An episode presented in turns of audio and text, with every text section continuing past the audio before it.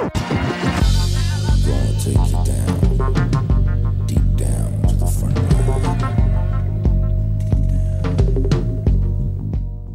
Hoy, con la colaboración de AMC, hablaremos de Nosferatu, mm, su nueva serie original de terror sobrenatural, protagonizada por Zachary Quinto y Ashley Cummings, basada en el bestseller homónimo de Joe Hill, que estén en exclusiva AMC el 5 de junio a las 10 y media de la noche. Yo soy CJ Navas y hoy me acompañan para hablar de NOS 4A2, ahora hablaremos de esto, o Nosferatu, que es como vais a oírlo en todo el programa, dos auténticos monstruos de la serie de televisión. Marina Sus, ¿cómo estás, Marina? ¿Qué tal, CJ? Muy bien, Francis Arabal, ¿cómo estamos? Muy bien, ¿te ha gustado esto de monstruos de las series de televisión? Lo de monstruos ha gustado. el follón es al final, queda muy bonito, eh, queda muy evidente lo del el Neo S4A2, pero sí, sí, cuando nos dijeron no, decirle Nosferatu nos hicieron un favor a todos, Francis. Nosferatu, pero hombre, se, se nota claro, es Nos4A2, eh, está, eh, está, ahí votando CJ, no es tan complicado. Bueno, ya, pero que, el, que se escriba Nos4A2 parece en realidad, no sé, los códigos nucleares o algo por el estilo. está, está ahí votando, estoy votando. En la serie sabremos que es todo al final de un eh, Rolls Royce precioso, por cierto, que hablaré yo después, y de una placa de, de, coche, de estas que tienen los americanos para estas cosas. Eso sí, Francis, vas a tener que decir Nosferatu como lo acabas de pronunciar todo el programa. Eso lo tienes claro, ¿no? Claro, es la matrícula no te va a permitir otra cosa a partir de ahora. es la matrícula del personaje de, Charlie Manx, que yo cuando lo. Bueno, se ve en el primer episodio, al poco de empezar el primer episodio, se ve y dije, ah, ya sé por qué es. Porque además la portada del libro de Joe Hill, que adapta esta serie, es precisamente precisamente esa matrícula en la que ponen Nosferatu, eh, así como manchadita de sangre un poquito. Va a ser memorable el programa de hoy, Marina. Esto lo estoy viendo. Llevamos un minuto y medio y va a ser memorable. Francis, cuéntame, ¿de qué va Nosferatu, como dices tú? Ah, mira, voy a preguntar yo francés y así lo que vamos a hacer. ¿Cómo va Nosferatu? ¿Cómo va? ¿De qué va esto? la serie eh, sigue tiene dos protagonistas. Por un lado hay una chica que es Vic McQueen, que es una joven artista que descubre que tiene una capacidad sobrenatural de encontrar objetos perdidos y esta habilidad le va a hacer enfrentarse, darse bruces con Charlie Manx, que es el personaje que interpreta el actor Zachary Quinto, que es un villano sobrenatural que se va alimentando de las almas de los niños y, deposita lo que queda de ellas en Christmas Land, que es producto de su imaginación, donde todos los días son Navidad y la infelicidad está considerada un delito. Big va a intentar eh, vencer a Manx y rescatar a los niños inocentes sin perder la cordura y no convertirse en una más de sus víctimas. Francis comentaba cómo está interpretada, está, bueno, protagonizada por Zachary Quinto, desde luego es la persona más eh, reseñable de los actores que hay. Y Marina, tú tuviste la oportunidad de pasar unos minutitos con él en la premier que MC hizo en Madrid hace unos días. Sí, eh, pude entrevistarlo durante, pues eso, unos, unos minutillos. Ya sabéis cómo funcionan los junkets de prensa, que hay poquito tiempo para hablar con los actores. Eh, y nada, estuvimos eh, comentando un poco eh, las inspiraciones, si él se había inspirado en algún vampiro así conocido para, para hacer a Charlie Manx, porque ya sabéis que el, el lema de la serie es una historia de vampiros diferente.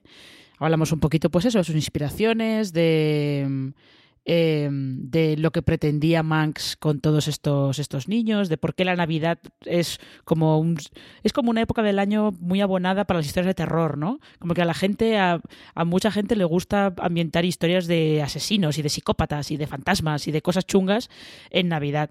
Y bueno, estuvimos hablando un poquito de, todo eso y de, del proceso para convertirse en, en, Manx, porque ya sabéis que es un personaje que es como un Benjamin Button, es, empieza como muy muy decrépito y muy anciano, porque es alguien que tiene muchísimos años, y según va absorbiendo la energía vital de estos niños, se va poniendo, va eh, rejuveneciendo y va apareciendo con la cara de Zachary Quinto que todos conocemos.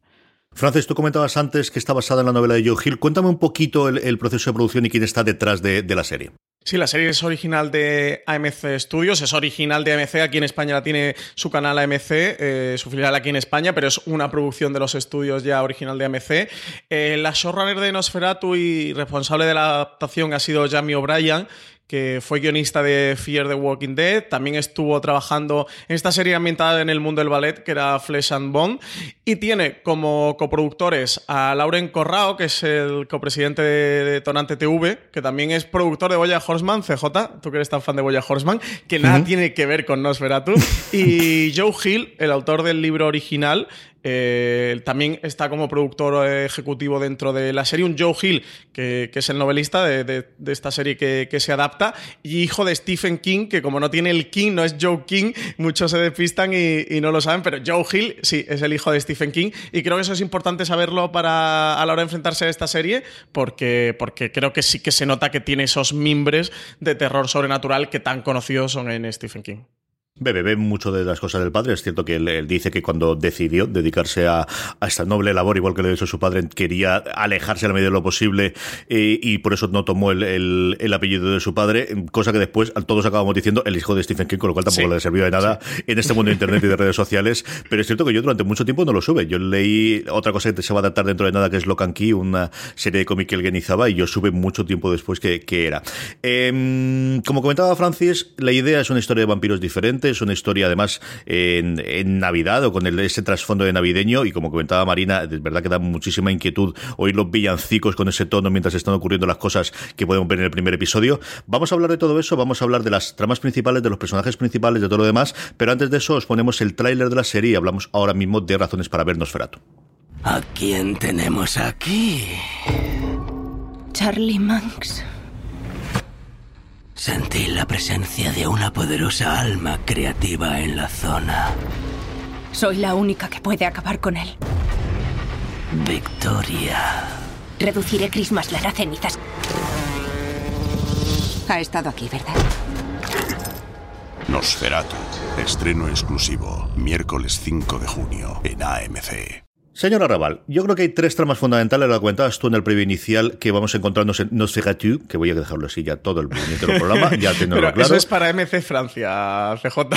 Que ahí además es muy curioso porque le han cambiado para que suene más parecido a su Nosferatu, no es N8 4A2, sino con una R por en medio entre la R y la A, ¿eh? que lo leí el otro día, ¿verdad, Marina? Me encanta. Es, maravilloso, maravilloso, maravilloso.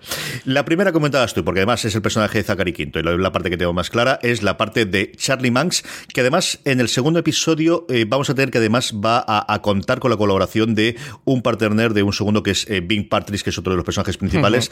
¿Qué te ha parecido esa transformación y ese personaje icónico que al final es el vampiro, ¿no? Es el, la parte, ese Nosferatu moderno que, que nos va a interpretar Zachary Quinto. Sí, es el, el villano de esta serie. Al final el protagonista realmente es un villano, es un, un Nosferatu, es un vampiro. Eh, Joe Hill eh, lo describía como un Drácula de autopistas interestatales, porque, lo, y lo vamos a ver durante al menos los dos primeros episodios, que son los que a nosotros nos han facilitado de prensa de, AMC y los que hemos podido ver para grabar este programa. Eh, él va todo el rato en, su Rolls Royce espectacular, cometiendo sus villanías y sus fechorías. Y lo que comentaba Marina, él al final, por, por ser un ser legendario, está absolutamente decrépito, entonces utiliza las almas de los niños para ir eh, rejuveneciendo. Es un proceso que además en el primer episodio se ve que es muy guay de ver porque ves todo el trabajo de, maquillaje y de peluquería que han llevado a cabo, de cómo en la primera escena que sale es prácticamente irreconocible, que es Zachary Quinto el actor que está detrás, que por cierto hace un trabajo eh, vocal espectacular, eh, cómo, va utilizando la voz para desarrollar su personaje y vas viendo cómo se va rejuveneciendo poquito a poco, poquito a poco, hasta convertirse en el Zachary Quinto que todos podemos eh, reconocer con una gran gabardina azul. Eh, es un personaje mm, muy interesante que, veremos eso cómo, cómo se desarrolla y que tiene la dualidad de ser el villano eh, protagonista y enfrentarse a esta Big McQueen, que es esta niña que va a intentar que, deje de secuestrar niños y, matarlos. Marina, ¿qué te ha parecido Zachary Quinto? ¿Qué te ha parecido ese Charlie Manx como el gran villano de la serie? Em, eh, la verdad es que es una vuelta de tuerca bastante curiosa a lo que sería el concepto del vampiro. Sobre todo por, por el coche. Hemos mencionado varias veces el coche, es un Rolls Royce, Rolls Royce Wraith, que es un modelo que Rolls todavía fabrica, pero en este caso es el Rolls que todos tenemos la imagen en la cabeza, un coche como de los años 40, una cosa así. Y mm, a mí lo que me parece, lo que me resulta más original es que sea como la simbiosis entre él y el coche lo que extrae la energía de los niños. Es como un poco como, eh, ¿os acordáis de aquella novela de Stephen King que se llama Christine? También era de un coche asesino. No es exactamente eso, pero eh, me pareció que era como un homenaje bastante, bastante curioso a la obra del padre. Pero eh, Manx es verdad que es no es la figura del vampiro típica, porque va, va por otro lado, pero sí que es un poquito eh, la esencia de alguien que, que se aprovecha de, de la energía de los demás, que eh, que aprovecha sus emociones, que, que vive absorbiendo esa energía, no les chupa la sangre, pero bueno, los deja hechos un poquito, pues unas cosas un poquito inquietantes. Y cambiados, y cambiados. Y sobre todo lo vemos al final del episodio, que qué es lo que pasa con el crío con el que se abre el episodio. Charlie Mann se va a enfrentar a Big McQueen que realmente es la protagonista, Francis. Cuando uno sobre todo me traje los dos primeros episodios, especialmente el primero, prácticamente el 70 o el 80% del tiempo en pantalla es esta actriz, prácticamente desconocida para mí, que va a contarnos eh, que sería, podría ser personaje eh, eh, totalmente independiente y no tiene la parte de Charlie Mans, porque la historia suya de, por un lado, un adolescente con problemas con los padres que de repente descubre ese poder que es, ella puede encontrar cosas a partir de un puente que se le aparece, oye, tiene también su punto chulo. Sí, es realmente la protagonista, es la buena de esta historia, al menos la que esperamos de que acabe con el terror que va sembrando Charlie Manx con su Rolls Royce por las autopistas o las carreteras secundarias de Estados Unidos. Y lo que tú dices, en el arranque de la serie se, ve, nos están contextualizando al, personaje, sobre todo el contexto que tú comentabas justo ahora, el de su familia, que creo que es el más importante para darle un background al personaje y a partir de ahí eh, ver cómo evoluciona y, ver ese enfrentamiento que estamos esperando con Charlie Manx y con las diferencias de que uno es un vampiro, ser legendario inmortal, y la otra es solo una niña que tiene este don pero, pero una niña comparada con un vampiro y ver cómo, cómo consigue derrotarlo. Marina, ¿qué te ha parecido Bill McQueen y qué te ha parecido la actriz? Que yo creo que, hace un muy papel y además complicado, ¿eh? Desde prácticamente Ashley Cummings se está llevando la serie entera, ella solita. Sí, es que es verdad lo que decíais antes, que la gran protagonista es ella. Em, yo creo que Ashley Cummings da muy bien, da muy bien el papel, un papel que en realidad eh, hemos visto muchas veces antes, porque es la adolescente con talento que vive en un sitio que eh, nunca le va a dejar aprovechar ese talento y que además está en una familia desestructurada porque los padres tienen muchos problemas, ella eh, tiene muchos problemas con sus padres y mm, Vic es, en ese aspecto es un tipo de personaje que ya hemos visto muchas otras veces. Eh, la cuestión yo creo que aquí es ver cómo Vic va a ir evolucionando, sobre todo cuando el enfrentamiento con Charlie se desarrolle ya muy directamente, porque en, en los dos primeros capítulos lo que tenemos es un poco la presentación de los personajes y la presentación de ese, de ese enfrentamiento y un poquito de las pistas de por qué se van a enfrentar, ¿no? Y se van a enfrentar fundamentalmente porque Charlie Mans detecta que ella ha conseguido encontrar un atajo, en inglés es de shorter way, yo creo que aquí lo traducirán como atajo o, la, ruta más corta o alguna cosa similar, que a él le facilitaría poder llegar a Christmas Land y eso es lo que más o menos empezamos a imbuir de por dónde puede ir el acercamiento. No es que ella vaya a combatirlo, sino que él va a buscarla a ella porque ha descubierto una forma de viajar eh, rápidamente a través de ese puente. Sí. Sí. Por alguna manera, ¿no? Hace incluso esa función casi metafórica, ¿no? De traspaso de un mundo al otro y tal y que ella está utilizando para encontrar objetos o personas a lo largo de, la serie y que él puede utilizar para el mal, porque clarísimamente va a utilizarlo para el mal, que para algo es el villano, ¿no?